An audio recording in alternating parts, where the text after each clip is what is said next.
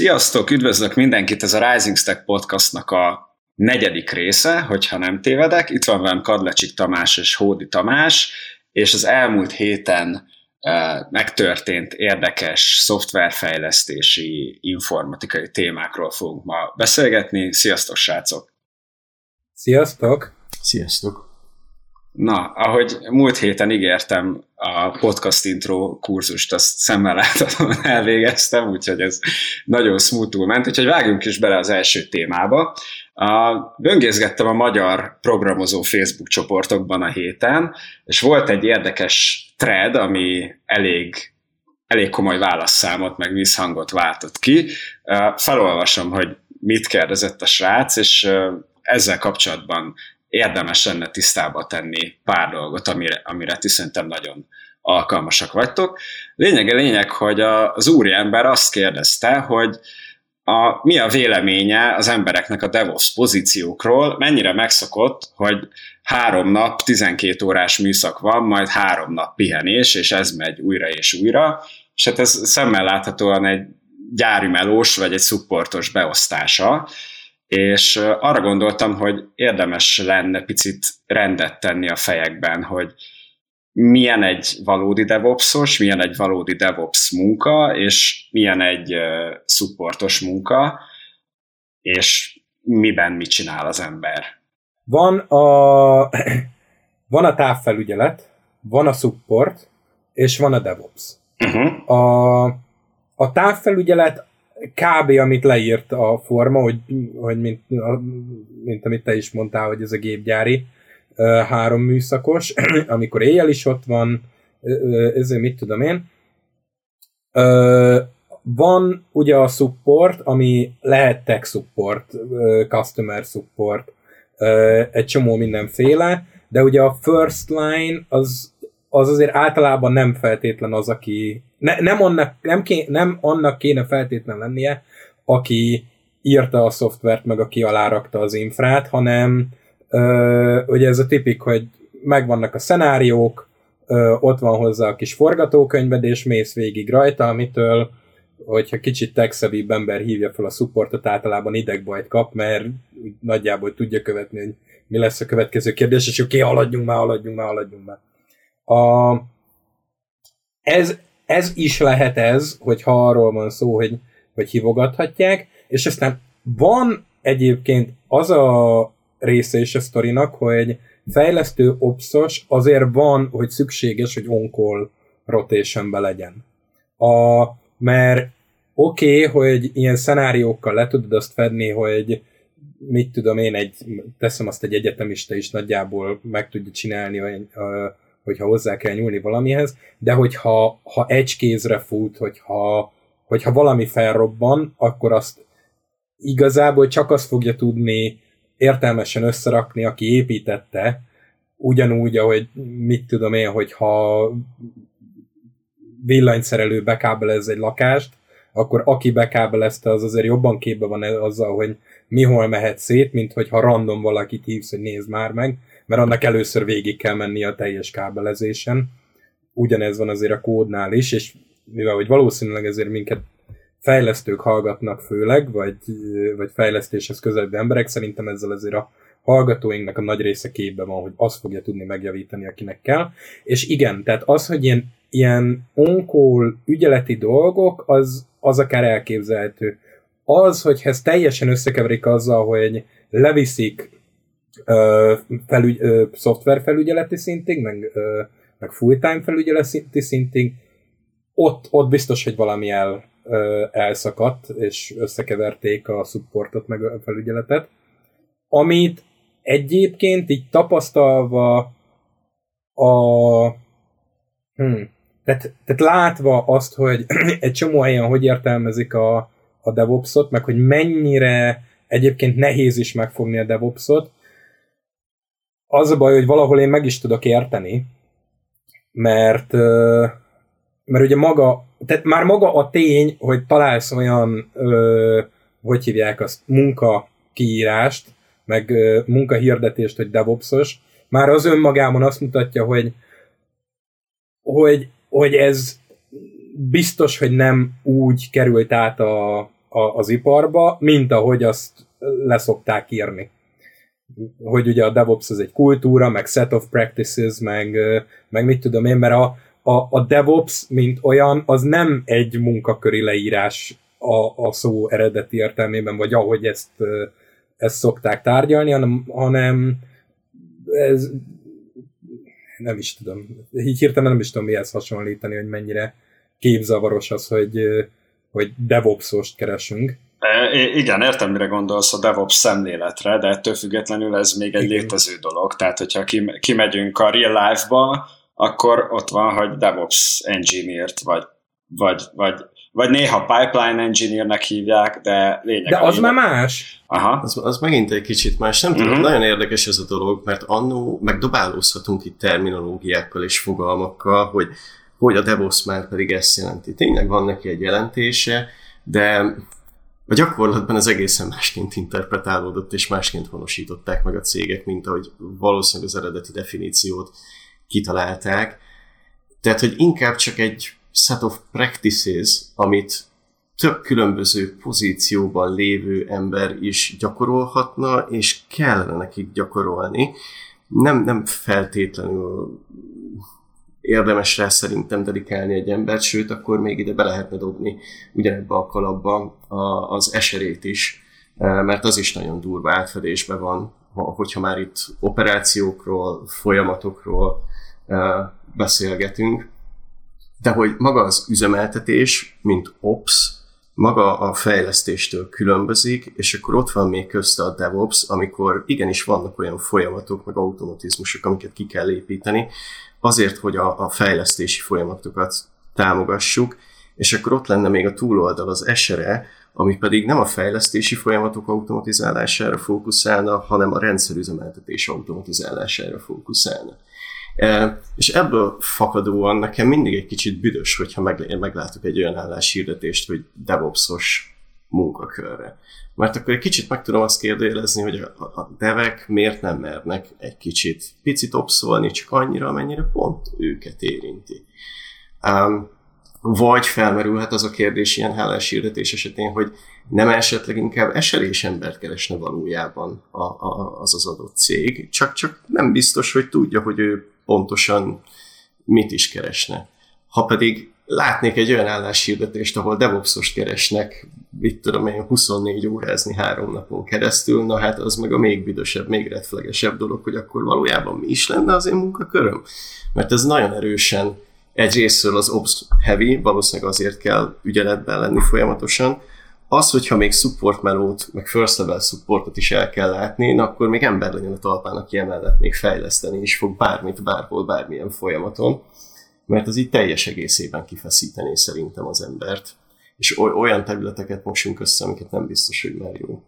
És ugye a DevOps-nek az egyik ö, sarkalatos pontja a, az automate the toil, meg automate yourself out of a job, ö, aminek ugye az a lényege, hogy ami ilyen kézi maintenance, mindig följövő baromság, amit kézzel csinálgat az ember, azt automatizálja, és például mint ilyen nem tudom, management practice, az, az pont az a lényeg, az egyik fontos pontja DevOps-nál, hogy hagyj időt arra, hogy, hogy automatizálni lehessen a dolgokat.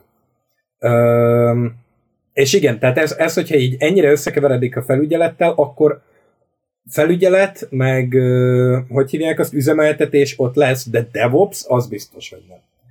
Tehát, vagy legalábbis nagyon-nagyon-nagyon kicsi, a, kicsi az esély, hogy lenne. De ugye, de főleg azért, mert a DevOps ilyen, ilyen mindenki mást ért alatt, de szerintem azért úgy definiáljuk, hogy mi kb. mit értünk a, a DevOps alatt, uh-huh. mert, mert különben csak itt a levegőbe beszélgetünk. De hát ugye, amit mi DevOps alatt szoktunk érteni, az a, az kb. a Phoenix projektes DevOps, mindig elfelejtem, hogy nem Cookbook, hanem Workbook, valami DevOps book, még tudom én, tök mindegy. A, ami abban van, tehát, hogy ugye a, az a lényege, hogy van Ops, mint üzemeltetés, és van fejlesztés, és ezek között a, a kommunikáció meg a kollaboráció ö, legyen minél erősebb, ö, azáltal, hogy mondjuk a részt vesznek egymás meetingjein, retroin, hogyha sprintekbe dolgoznak, akkor sprint planningeken, egyebeken. Viszont azt azért a gyakorlatban mi is szoktuk látni, hogy ez így leírva baromi szép, csak nagyon-nagyon sokszor e, ez annyira nem működik, mert, a, mert kell az, hogy átfedés legyen a, a tapasztalatban is az emberek között. Tehát hiába ültetek be egy, egy üzemeltetőt, egy obszost a fejlesztőknek a meetingjeire, hogyha semmi tapasztalata nincs vele, akkor, akkor tök mindegy, milyen nyelven beszélnek, mert úgyse fogja érteni. És vice versa, hiába küldök oda egy fejlesztőt a, a, az üzemeltetőknek a munkakiosztására, hogyha ha halovány dunsztja sincs róla, vagy elképzelhető, hogy, hogy a szavakat magát érti, de hogy a gyakorlatban ez milyen munkát jelent, ahhoz nem feltétlen tud hozzászagolni, és nem feltétlenül ö, de azt adott esetben tudhatja, hogy milyen vonzata van ennek az ő munkájára nézve, de hogyha azt nem tudja, hogy, hogy az ő igényeinek milyen ö, üzemeltetési munkabeli vonzatai vannak, tehát hogy mekkora melót kér, akkor simán benne majd leugatja, és általában én ezt is szoktam látni, hogy akkor leugatják, hogy hát meg de kinek van arra ideje, meg pénze, hülye vagy gyerek, akkor old meg magadnak. Uh, és, és igazából ez szokott lenni a probléma. Tehát amit meg mi értünk DevOps alatt, az viszont uh, nem is feltétlen munkakörnek mondanám, hanem, hanem egy ilyen hozzáállás egy, egy tapasztalatból eredő hozzáállás, hogy kóstoljon bele mindenki az obszba is, meg a, a fejlesztésbe is, mert hogyha nem kóstol bele, akkor egészen egyszerűen nem lesz meg a közös nyelv, meg nem lesz meg az az empátia, amivel tud értelmesen kommunikálni a, a, a túloldallal.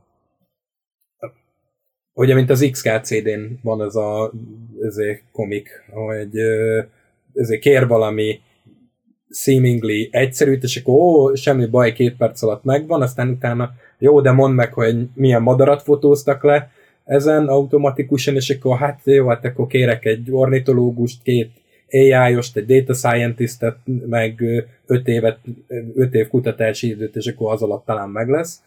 Ugyanezek azért a, az iparágon belül a különböző szakterületek között is simán föl tudnak jönni, és, és legalább valami tapasztalat kell ahhoz, hogy, hogy értelmesen tudjanak kommunikálni.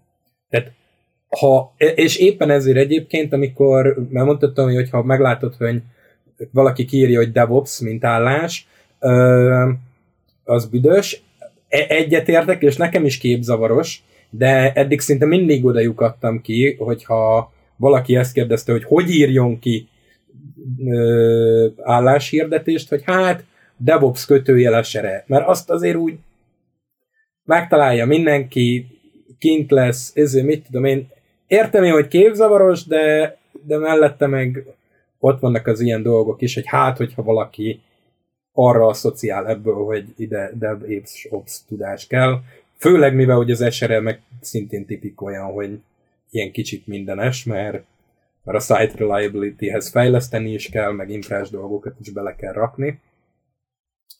Ö, szóval, ja, e, azzal tök egyetértek, hogy marha nehéz megfogni, marha képzavaros az egész, ö, hogyha az ember felmegy ez per per DevOps-ra, akkor vannak ezek az inside joke-ok, meg mindenki röhögni szokott azon, amikor, amikor, amikor félreértik azt, hogy miről szól az, hogy DevOps, meg általában megy a, a belső poénkodás, hogy igen, Phoenix projektet olvastad, igen, neked is kedvenc könyved, igen, de ne onnan megfogni marha nehéz, az más tészta, hogy egy dolog az, hogy kicsúszik a kezedből, és nehéz megfogni, meg az is egy másik tészta, hogy 5 kilométerre tőle landolsz, hogy, hogy akkor vegyük bele már a, a folyamatos felügyeletet is.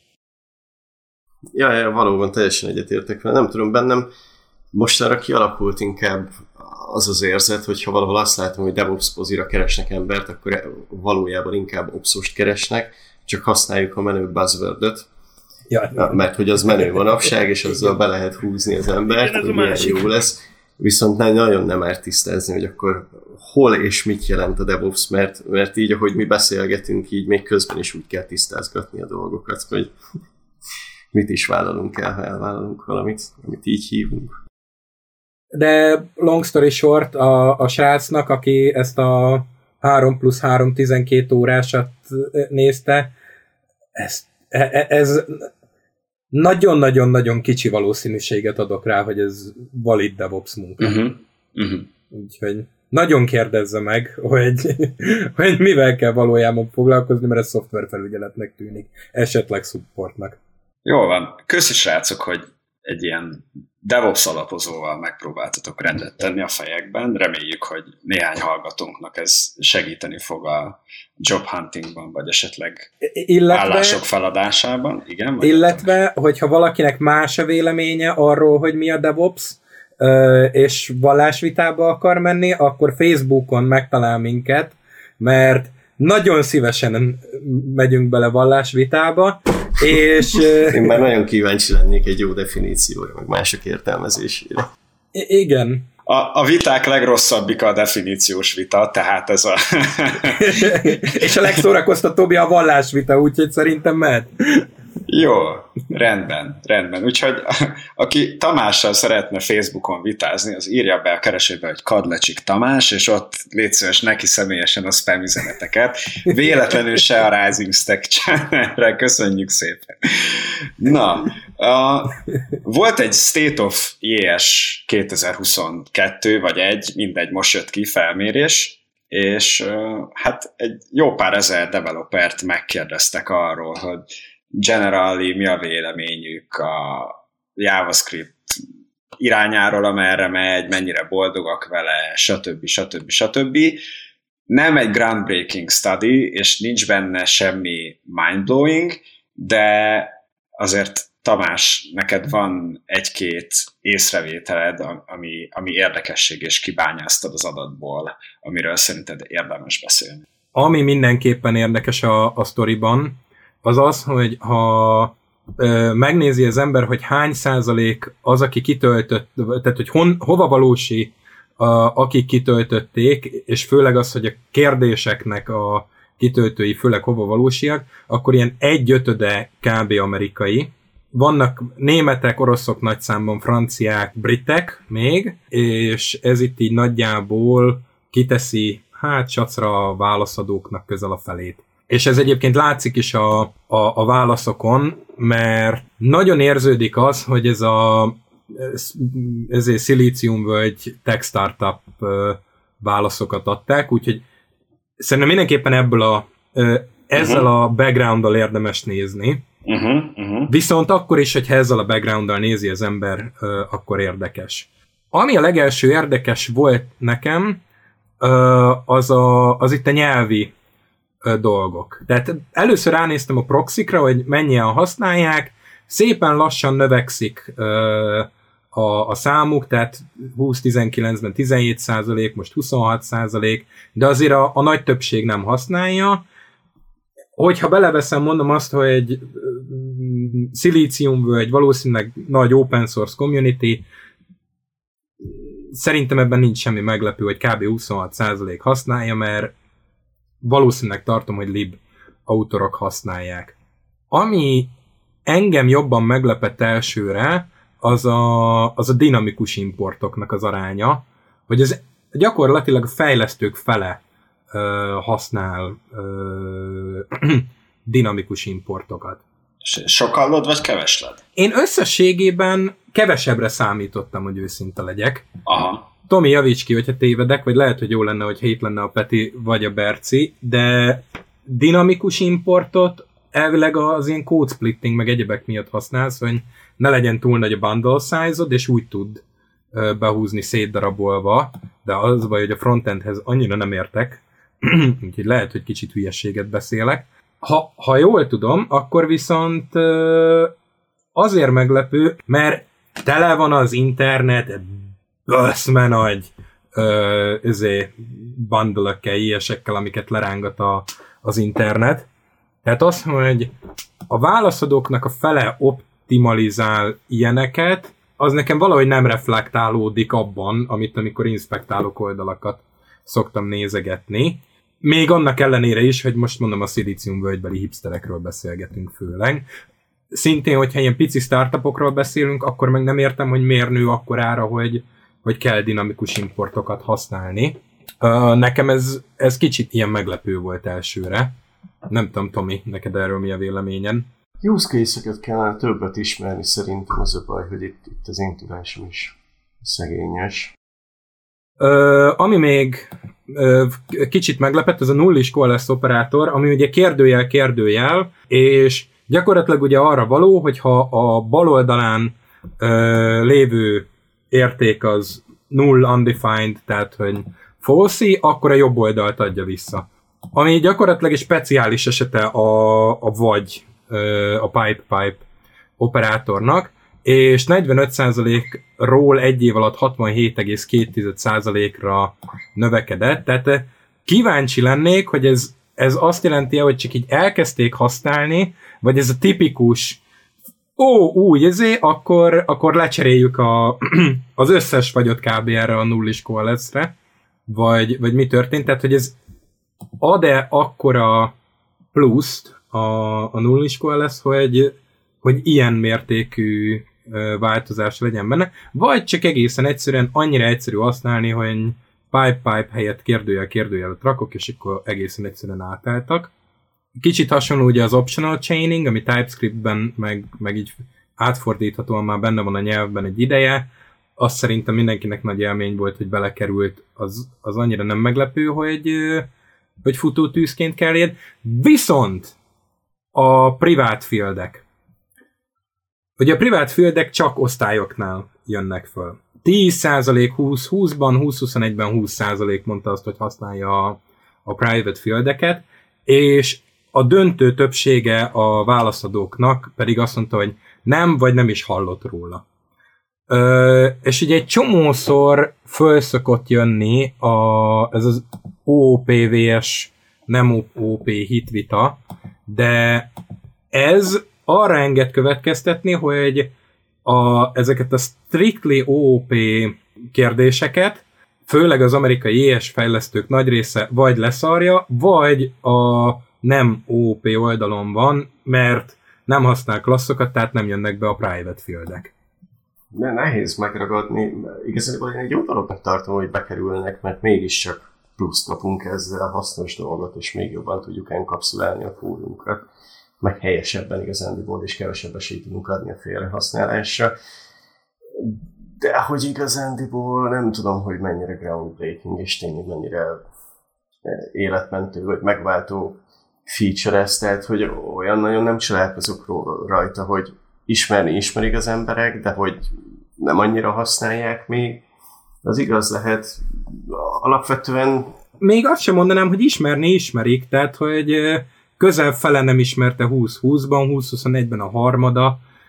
Tehát nekem még az is meglepő, hogy, hogy ekkora hitviták vannak OOP, VS nem OOP között, és 44 és 31 százalék még csak nem is hallott róla akár arról, hogy jön a IS-be, akár hogy egyáltalán létezik egy ilyen dolog. Ö, ezt én nem mondanám, hogy annyira ismert.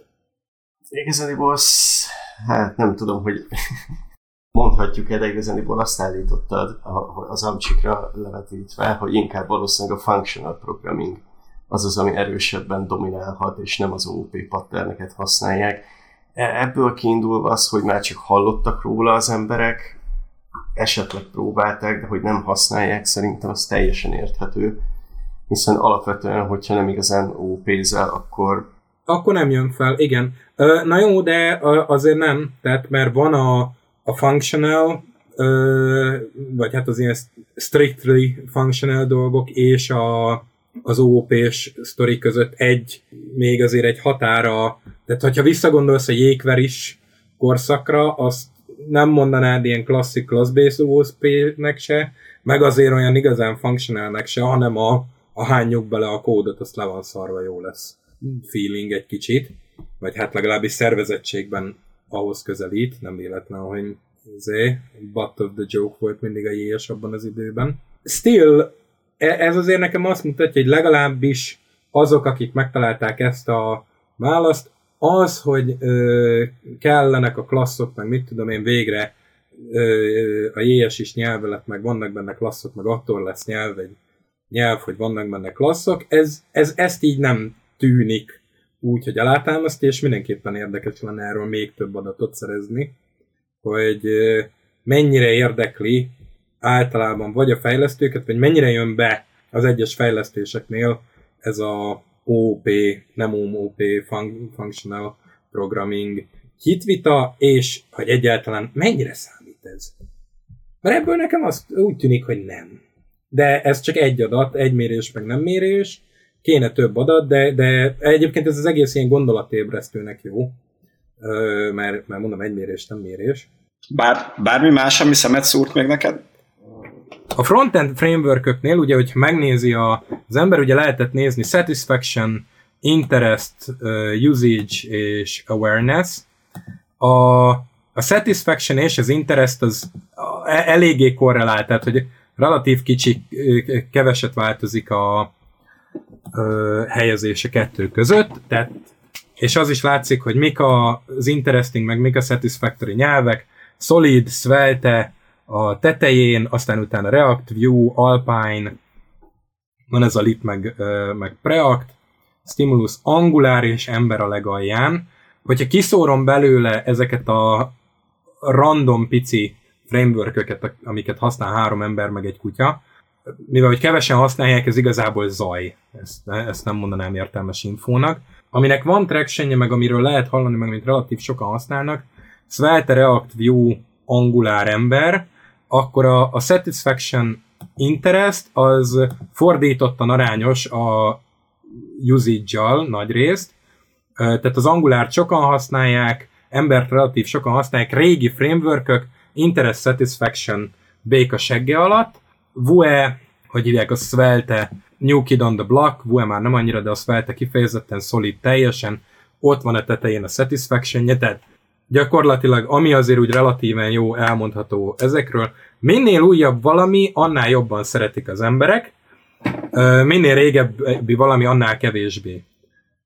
Ez itt így az alap, viszont ebből az egészből a, a React teljesen kilóg. Tehát az azért elmondható, hogy mivel a React nem illeszkedik bele ebbe, hogy régóta meg vagyok, és ezért mindenki utál, Ebből például az látszik, hogy a, ez pluszban megerősíti azt, hogy a Reactot ö, szeretik a, a, az emberek, legalábbis akik ezt a kérdő, kérdőívet kitöltötték, és még a Vue, tehát a Reactot és a Vue-t szeretik kb. A, az emberek jobban, mint ami a korukból adódna.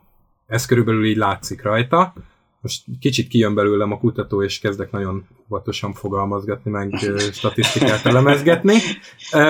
De, de a, utána pedig, hogyha legörget az ember, akkor van egy ilyen pozitív-negatív split, ami kicsit pluszba megerősíti a dolgokat, ugyanis a, így egyberendezték, hogy van a, az awareness, tehát hogy kihallott róla, would use again, tehát tényleg használta és tetszik neki, uh, would not use és not interested. A, uh-huh. A Reactnál a would use again az sokszorosa, ötszöröse annak, mint aki a would not use, és gyakorlatilag az látszik, hogy mindenki hallott már a Reactról. Kicsi nyelveknél szintén látszik, kevesen használták, kevesen mondták azt, hogy használnák azt is, hogy nem. vue is az látszik, hogy szeretik, mert körülbelül négy, tehát elég nagy a bárja, és körülbelül négyszer annyian mondták azt, hogy használnák még egyszer, de itt azért az is látszik, hogy többen ismerik, mint amennyien használták, és a túloldalt az angulár, az angulárnak meg pont a fordítottja. Az angulárról sokan hallottak, de annak a fele azt mondja, hogy az életbe hozzá nem nyúlnék, bottal nem piszkálnám meg. A fele azt mondja, hogy használtam, de még egyszer nem. Azok, akik azt mondanák, hogy használnám még egyszer, az olyan 75%-a számosságban annak, mint aki azt mondja, hogy, hogy soha többet nem használnám. Tehát az látszik, hogy ezt jóval kevesebben használnak, mint ahányan ö, uh-huh. a, a legtöbben, akik már használták, nem szeretnék többet használni. Na, Jó, tehát, hogy akkor ne, ne ilyen kutatósan mondjad, az emberek rühellik az angulárt, akkor ez a tanulság, igaz? Ö, az, az biztos, hogy a... Vagy a, amikor használták, akkor nagyon rühelték. I, ö, és azóta igen, nem használták. Így is lehet mondani, ez azért sarkít, azt lehet mondani, hogy az amerikai szilícium völgybeli fejlesztők rühellik az angulár. Ezt, ezt, ezt nagy bizonyossága lehet mondani, ebből lehet interpolálni arra, hogy vagy, vagy intrapolálni arra, hogy általában az emberek annyira nem szeretik az angulárt. Ebbe azért benne van az is, hogy nagy valószínűséggel nem ilyen Java .NET shopok, töltött, shopok dolgozói töltötték ki, amihez uh-huh. nagyon illik az angulár, akiknél valószínűleg tartom, hogy nem annyira rühellik, mert valószínűleg ott a JS-t rühellik jobban, és akkor már úgy vannak vele, hogy na hát akkor legalább az angulár az már valami .NET-szerű, ezzel már lehet valamit kezdeni. Tehát azért mondom, hogy nagyon skewed a dolog.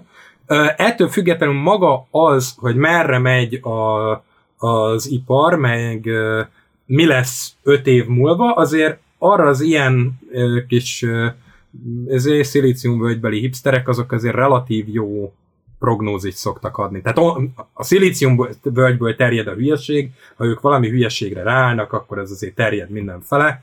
Most jelen pillanatban az terjed, hogy az angulár szar, a react jó. Ez, ez így azért nagyjából látszik. Uh-huh. Uh-huh. Egyébként most biztos vagyok benne, hogy aki már régóta reaktozik, az, az erre úgy, hogy no shit Sherlock, de azért a, aki meg még nagyban angulározik, az meg valószínűleg úgy van vele, hogy elmészte a kurva anyádba jó az angulár, mindegy, a trend az trend. A, ami még tetszett, hogy itt ezek az Oder Tools, ez random behányva mindenféle hülyeség, viszont az is nagyon látszik, hogy az elmet azért sokan beírták, tehát hogy a, az elmnek van egy kicsi, de lelkes követő tábora, mert többen írták be, mint a Next.js-t, már pedig Next.js, tehát azért valószínűleg többen használnak, mint elmet, és vannak még random cuccok, Ionic még kapaszkodik, stb. A backend framework az, az teljes katyvasz szerintem, amit ide, ide hánytak, tehát a, a Svelte a Festify-t, a Next.js-t, az Express-t, a Nestet összerakni, ebből így konkrétan semmit nem lehet szerintem megtudni. Talán annyit, hogy a, a Gatsby lók ki meglepően lefelé, tehát annak ellenére, hogy az Express-t összerakom a Gatsby-vel, bazd meg, amikor az egyik ugye egy routing glib, még csak frameworknek sem mondanám, a Gatsby meg ugye egy static site generátor. A Gatsby nagyon elszaladt az elején, és ennek ellenére az látszik, hogy többen nem használnák újra, mint ányan használnák újra, eléggé piros. Talán annyit lehet belőle kiszedni, hogy a Gatsby-t nem szerették a népek, de összehasonlítani ugye itt, itt nem lehet semmit semmivel. A, a backend dolgoknál, build toolok, Na, ez, ez körülbelül a hasonlót mutat, mint a frontend framework egyébként. Minél régebbi valami, annál lejjebb van, Browserify, Gulp, Fosorba se, Webpack valahol középen, Vit vagy White, ott pedig szeretik láthatóan a népek. A usage pedig szintén azt mutatja, hogy Gulpot még sokan használnak, Webpacket sokan használnak, Browserify is ott van a középmezőnyben, mégis utálja mindenki kicsit régebbiek, mondom, minél régebbi, annál kevésbé szerették, bár mondjuk a Gulp, azt megértem, hogy kényelmetlen. Vit, White, tök mindegy ki, hogy mondja, az pedig New Kid on the Block, mindenki imádja, mert még új. Ja, én, én nagyjából szerintem ennyi esett ki. A Resources, hát mit, ki mit keres, Awards, ja, nagy, nagyjából ezek voltak szerintem az érdekesek. Jó, Köszi szépen. A State of ES 2021, hogyha ezt beírjátok, kedves hallgatóink, akkor megnézhetitek vizuális formában is. Ugye minden podcastban jó tanács, hogy lehetőleg vizuális dolgokról mesélj, és azt próbáld el elmesélni. ezt, ezt, ezt mi most tökéletesen hoztuk, ráadásul Tamás narrációjával. úgyhogy, úgyhogy ez megtörtént, illetve sokat hivatkozunk azokra, akik nincsenek itt. Ez egy másik best practice, amit, amit szintén érdekes követni. Jó, akkor szerintem egy valamilyen lájtos, kedves hírrel zárjunk. Ugye tévéhíradót is mindig újdonsült koalákkal, vagy vagy állatkerti footage zárunk. Tamás, van valami vicces híred a hétről? Hát nem tudom mennyire vicces, aranyosnak aranyos volt. A, a Financial Times-nak a az egyik tudósítója ment ki Oroszországba, Irkutskba, jól emlékszem, mert hogy ott nagyon pörög a kriptóipar, és nem is csak annyira a városokba, sőt, mint kiderült, a nagyon nagy része a falvakban, és hát ugye így kiment a tipikus szibériai faluba, ugye, ez, hogy hívják, az disznóollak, tyúkollak mindenfelé, uh-huh. és mhm. akkor a, bemész a kocsmába, akkor nem a fociról, meg nem a ezéről van szó, hanem, hanem arról, hogy milyen riged van, meg mennyi bitcoin bányáztál a héten, meg, meg hogy pörög a sztori. Ö, és e, ezen ugye nagyban meglepődött, meg ugye azon, hogy fú, ezért hallottad, hogy mit tudom én a Vologyának ennyi meg annyi jött ki a, a rigjéből, kéne nekünk is egyet szerezni, és akkor ugye kérdezte, hogy merre van a Volodya, akinek van a, a rigje, és akkor mondják, hogy hát elmész itt az utcán, aztán ugye látod majd ott a nem tudom milyen disznóullakat, düledező disznóullakat, na és akkor ott lakik a Volodya. Elmegy, és távolról ugye már hallani az ümmögését a, a, a bányászrégnek, és, és hogy általában tényleg ez van, hogy disznóullat, tyukólat fűtik vele, vagy akár magát a lakást, mert hogy egyrészt Szibériában nagyon olcsó az áram, alapból is, meg még ugye a hő elvezetéssel sincs akkora probléma, mert uh-huh mert kevesebb fát kell használni. Szeretnek nem megfagyni. Igen, és akkor így kevesebb fát kell használni, mert ugye fűt a rig, és akkor így, így, így tök fasz a minden. De e, ez szerintem itthon is mehetne mondjuk egy olyan padlófűtést kitalálni, amit bitcoin gépek hajtanak például, vagy, vagy egy, egy... Simán jó. Simán jó egyébként. Mondjuk ott, ott talán annyiból jobb, hogy azért nem tudom, ezekben a mínusz 30 fokokban ott, ott tényleg semmi hűtés nem kell, meg gyorsan elviszi uh-huh. a, uh-huh. azért.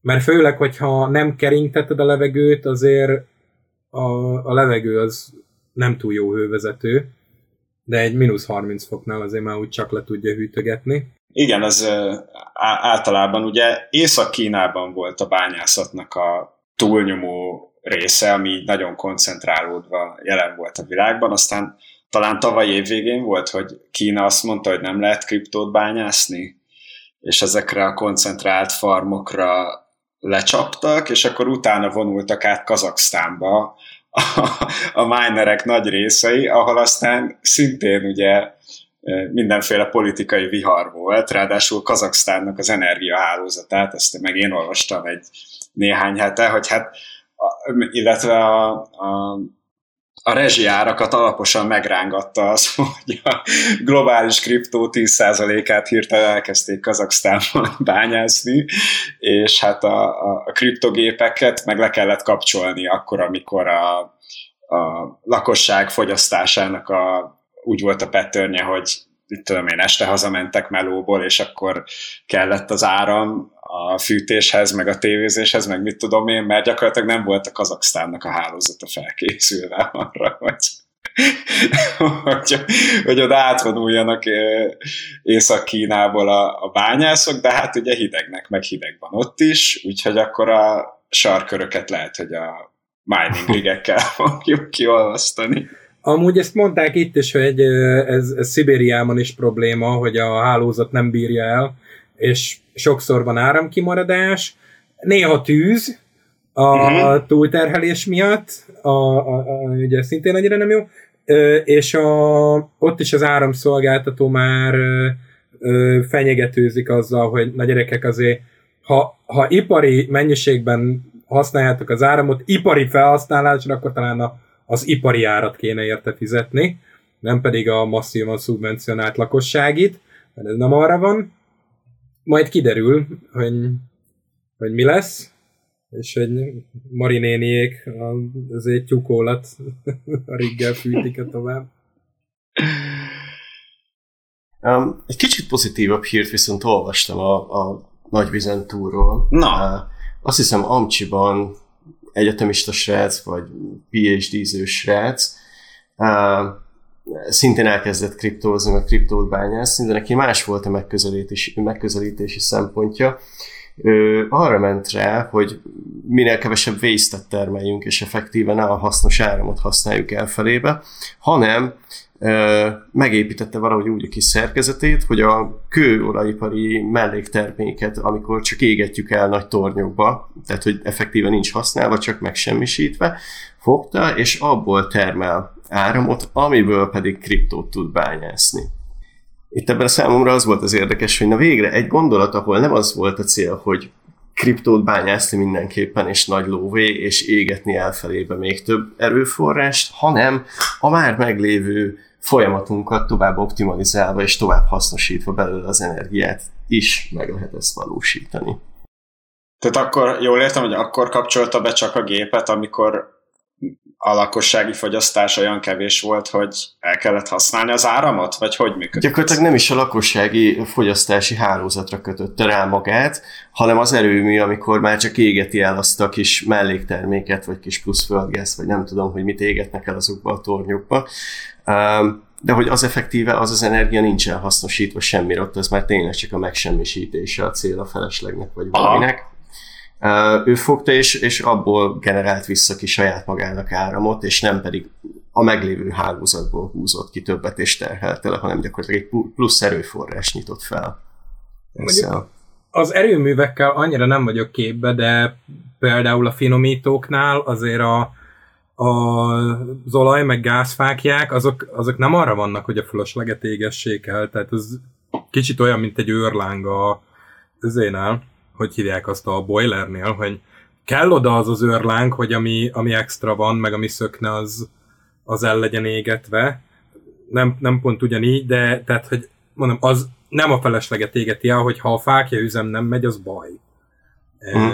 Na, na jó, de viszont másként megközelítve, tehát oké, okay, hogy a fákja üzem kell, de hogy, és van is neki akkor ezek szerint hatalmas nagy haszna, de hogy még ezt, ezt a hasznot is le lehet még felezni, és tehát azzal, hogy csak egy kicsit környezetbarátabb módon állt neki a kriptóbányászásnak, és nem azt mondta, hogy akkor a meglévő hálózatból szedem ki az energiát, hanem akkor én lehet, hogy csak on demand fogok bányászni, amikor, amikor összejött ez a kis plusz extra energiaáram, amit, ami, amiből már tudom dolgoztatni a gépet. Ez kár, erre kíváncsi lettem volna, ezt bedobhattad volna közösbe, mert nekem ez nem áll össze, hogy őszinte legyek valahol olvastam, vagy hallottam nagyon futólag jött csak szembe. Na, akkor e- ennek a rejtélynek utána járunk, hogy hogy is működik igazából, és következő héten elmeséljük, hogy hogy, hogy, hogy kell etikusan kriptót bányászni. Köszi szépen, srácok, hogy eljöttetek. Itt volt velem Hódi Tomi és Kadlecsik Tamás. Jövő héten ismét jelentkezünk, reményeink szerint Berci és Peti is visszatér és megtaláltok minket mindenhol Rising Stack néven alatt, illetve most már az összes podcast platformon is. Köszönjük, hogy itt voltatok, szervusztok! Sziasztok! Sziasztok!